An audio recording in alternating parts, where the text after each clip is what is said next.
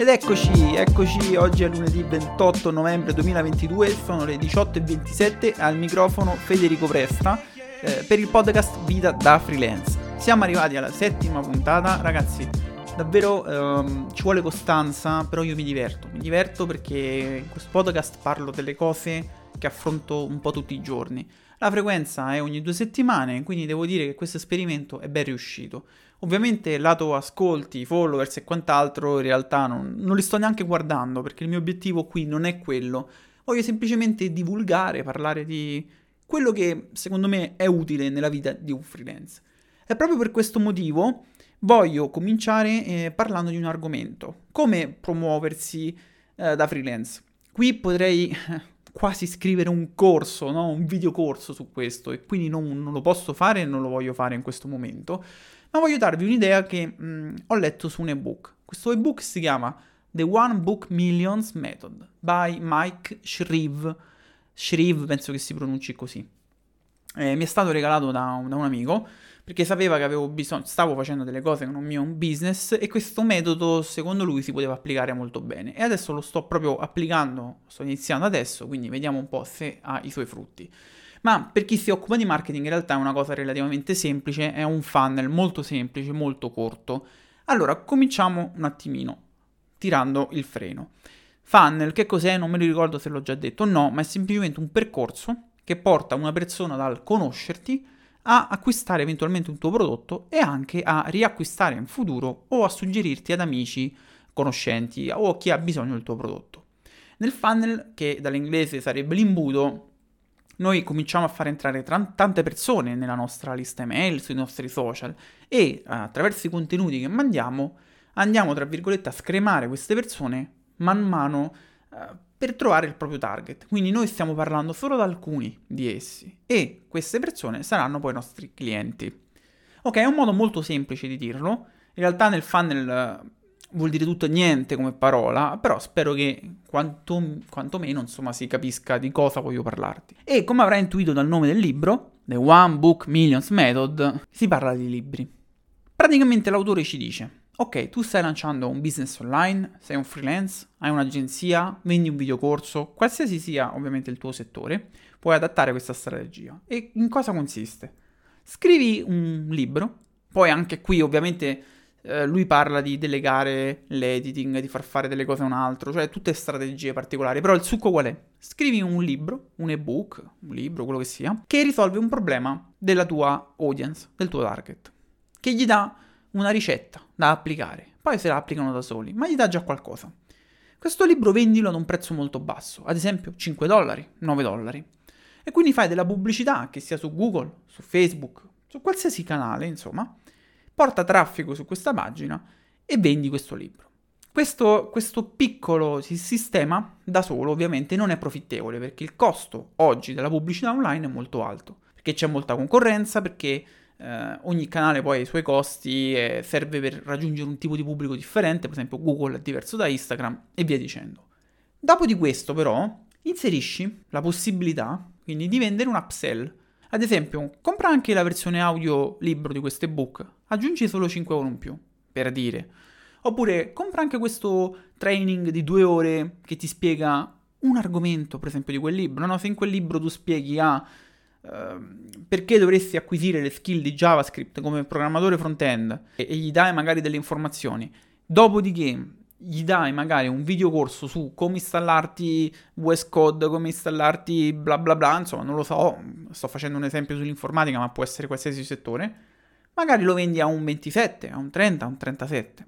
E quindi questo che ti permette di fare? Di aumentare l'average order value AOV che è una metrica che ci dice che se l'utente acquista più prodotti, mette più prodotti in carrello, allora tu vai a ottimizzare in media il costo di acquisizione per ogni singolo cliente. Quindi se io spendo 10 euro per acquisire 10 clienti, eh, il mio, che magari questi 10 clienti comprano un prodotto a 20 euro, il mio average order value è 20 euro e ci sto in guadagno di 10 euro l'uno. Ma se oltre a questo prodotto da 20 euro aggiungo anche un upsell da 5 euro e vado a 25, due lo comprano e due no, allora avremo un average eh, order value medio di 22,5. Quindi alza leggermente questa possibilità, che significa avere più soldi, per esempio, a disposizione per investire di più in pubblicità. Tutto questo però a cosa è finalizzato? A vendere poi il nostro vero servizio.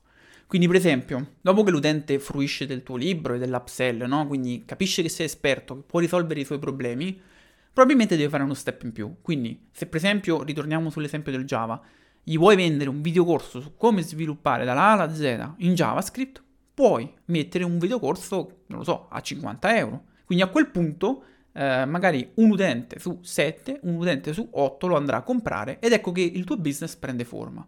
Oppure potresti vendere una coaching one to one e quindi fare per esempio una chiamata di preselezione, quindi dici fai una consulenza gratuita con me.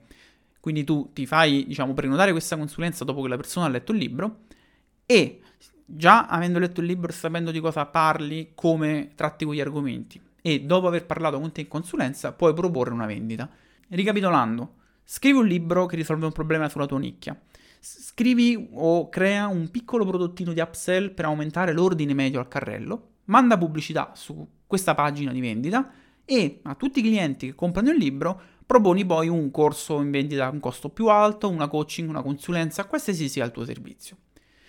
Ora mi dirai, bene Federico, ma io questa cosa l'ho vista mille volte, che mi stai raccontando? Ti sto raccontando che effettivamente dai dati che porta, diciamo, lo scrittore di questo ebook, perché poi lui vuole venderti la consulenza e lo dice in modo esplicito, in realtà il mercato funziona così, cioè paradossalmente qualche anno fa si facevano sequenze mail molto lunghe, funnel molto complessi, tante pagine e per un certo periodo è andato bene, ma ad oggi con l'evoluzione del mercato in questo momento, effettivamente una persona che ha bisogno, che magari fa una ricerca specifica, è molto più facile convertirla velocemente che fargli fare un giro a zigogolato con 200 email, pagine e quant'altro. Che dire, se non conoscevi questo metodo, te l'ho raccontato, ovviamente puoi approfondire online. Eh, detta così sembra molto semplice, però devi investire tempo e denaro, insomma, per costruire un ebook, per costruire una pagina di vendita, per mandare del traffico a questa pagina, se lo fai tramite il tuo account Twitter o Instagram in organico e quindi comunque senza pubblicità ci vorrà del tempo se lo fai pagando delle inserzioni su Twitter, su Google, su Instagram, dovrai investire di soldi, quindi fai due conti, però comincia ad esplorare se vuoi questo metodo. Secondo me può funzionare in tantissime nicchie dei freelance.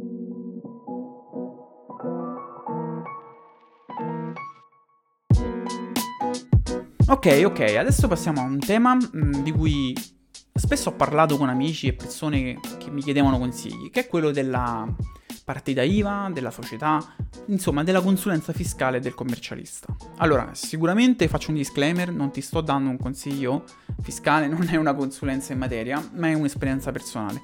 Non farò nomi di studi commercialisti e quant'altro, ma so semplicemente dei ragionamenti. Mm, la prima cosa da fare è che ovviamente tu non sarai un esperto in questi temi, è però vedere qual è la, la legge che c'è in questo momento, eh, cioè, diciamo qual è il possibile assetto societario di partita IVA che la legge ti permette di aprire in questo momento. Mi spiego meglio. In questo momento c'è la partita IVA forfettaria, che è un regime agevolato a tassazione più bassa, semplificata, che può permettere a delle persone di aprire una partita IVA. Ha degli svantaggi, come ad esempio non si possono eh, detrarre diciamo, i costi, però a fronte di una tassazione più bassa è utile. Quindi dobbiamo capire se noi possiamo rientrare. Per esempio, se siamo soci di una società, non possiamo aprire un forfettario. Se sforiamo con il nostro stipendio un tot al mese, perché magari abbiamo già un lavoro da dipendente, e eh, sforiamo quindi un certo limite, non possiamo entra- aderire nel forfettario. Se prevediamo di vendere più di un tot, possiamo aderire, ma magari dall'anno prossimo andiamo subito in regime ordinario. Quindi dovremmo farci prima una piccola ricerca noi, buttare giù alcuni punti di quali sono le nostre necessità e capire in che modo stiamo vivendo. Questo perché? Perché nel momento in cui si va poi a parlare con un commercialista, riusciremo a capire un po' da quello che ci dice, quindi non solo a livello di prime impressioni, se risponde o no alle mail, se risponde o no al telefono, se è veloce, se ci dà delle informazioni o fa soltanto domande e così, e già quello è un indice che ci fa capire se può essere un buon partner o no, ma anche avere una conoscenza base, io dico base fiscale perché conoscerne tanto è impossibile in Italia, cioè è un macello, ci permette poi di valutare effettivamente il lato tecnico quello che sta dicendo questo, questo consulente. Poi è ovvio, come dicevo prima, ci sono altri fattori, quindi la puntualità di risposta, come eh, si pone nella prima chiamata, se è già un commercialista magari che conosce il tuo settore, no? Quindi se dobbiamo affrontare il digital marketing e trovare un commercialista che lavora con marketers, se mh, dobbiamo affrontare la fiscalità delle criptovalute del Web3, se è un commercialista che capisce quell'argomento, se ce l'ha scritto sul sito web, se quando glielo dici risponde pronto. Quindi insomma ci sono tutta una serie di fattori da valutare, ma la cosa importante è che nel momento che ti decidi di legare ad uno studio di commercialista, ad un professionista, allora da lì passa in mano veramente il tuo destino, tra virgolette. Perché ci vuole un attimo sbagliare una dichiarazione dei redditi e a vedere eh, magari sfumare migliaia di euro in multe o cose che non dovevano esserci. Quindi mi raccomando, fate questa scelta in modo oculato, fate questa scelta leggendo magari delle testimonianze, fate questa scelta sulla base anche di una base di conoscenze che vi siete fatti e solo dopo decidete se affidarvi o no a quel professionista. Magari metteteci un mese in più, ma è un passo importante. È ovvio che poi va fatto, non fatevi spaventare, non, non perdete un anno a scegliere il commercialista, per carità, però è importante farla, fare una scelta, diciamo, con cognizione di causa. Ebbene dai, abbiamo affrontato già due tematiche importanti, commercialista, un funnel per freelance. Terminiamo la puntata chiacchierando un attimino sul benessere personale, perché io ogni tanto ci torno su questo discorso. Spesso dicono che dobbiamo tenerci in movimento, che sarebbe ottimo utilizzare una scrivania, per esempio, per lavorare in piedi e alcune volte da seduti, che sarebbe buono fare dell'esercizio fisico. Se eh, ricordate bene, avevo cominciato a correre, l'ho detto dalla prima puntata.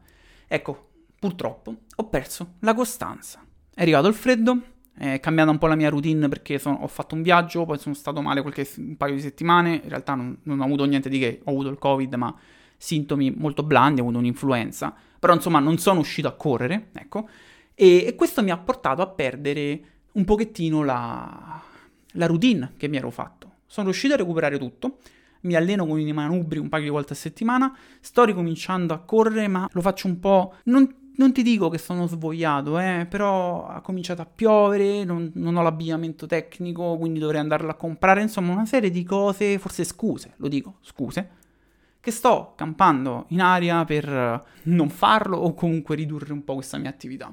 Lato però manubri, io mi alleno, il mio tappetino, mi faccio le flessioni, eh, utilizzo i manubri, faccio degli squat, quindi comunque da quel punto di vista ci tengo a precisare, non solo io ma tutti dovrebbero farlo, un pochettino di attività, un pochettino di flessibilità, un pochettino di movimento è importante. Però lato costanza mi sono accorto che effettivamente sulla corsa sono un po' latitante, quindi niente, ho voluto fare questa piccola confessione, magari anche un monito per me stesso per dire ok adesso l'hai detto di nuovo, fallo.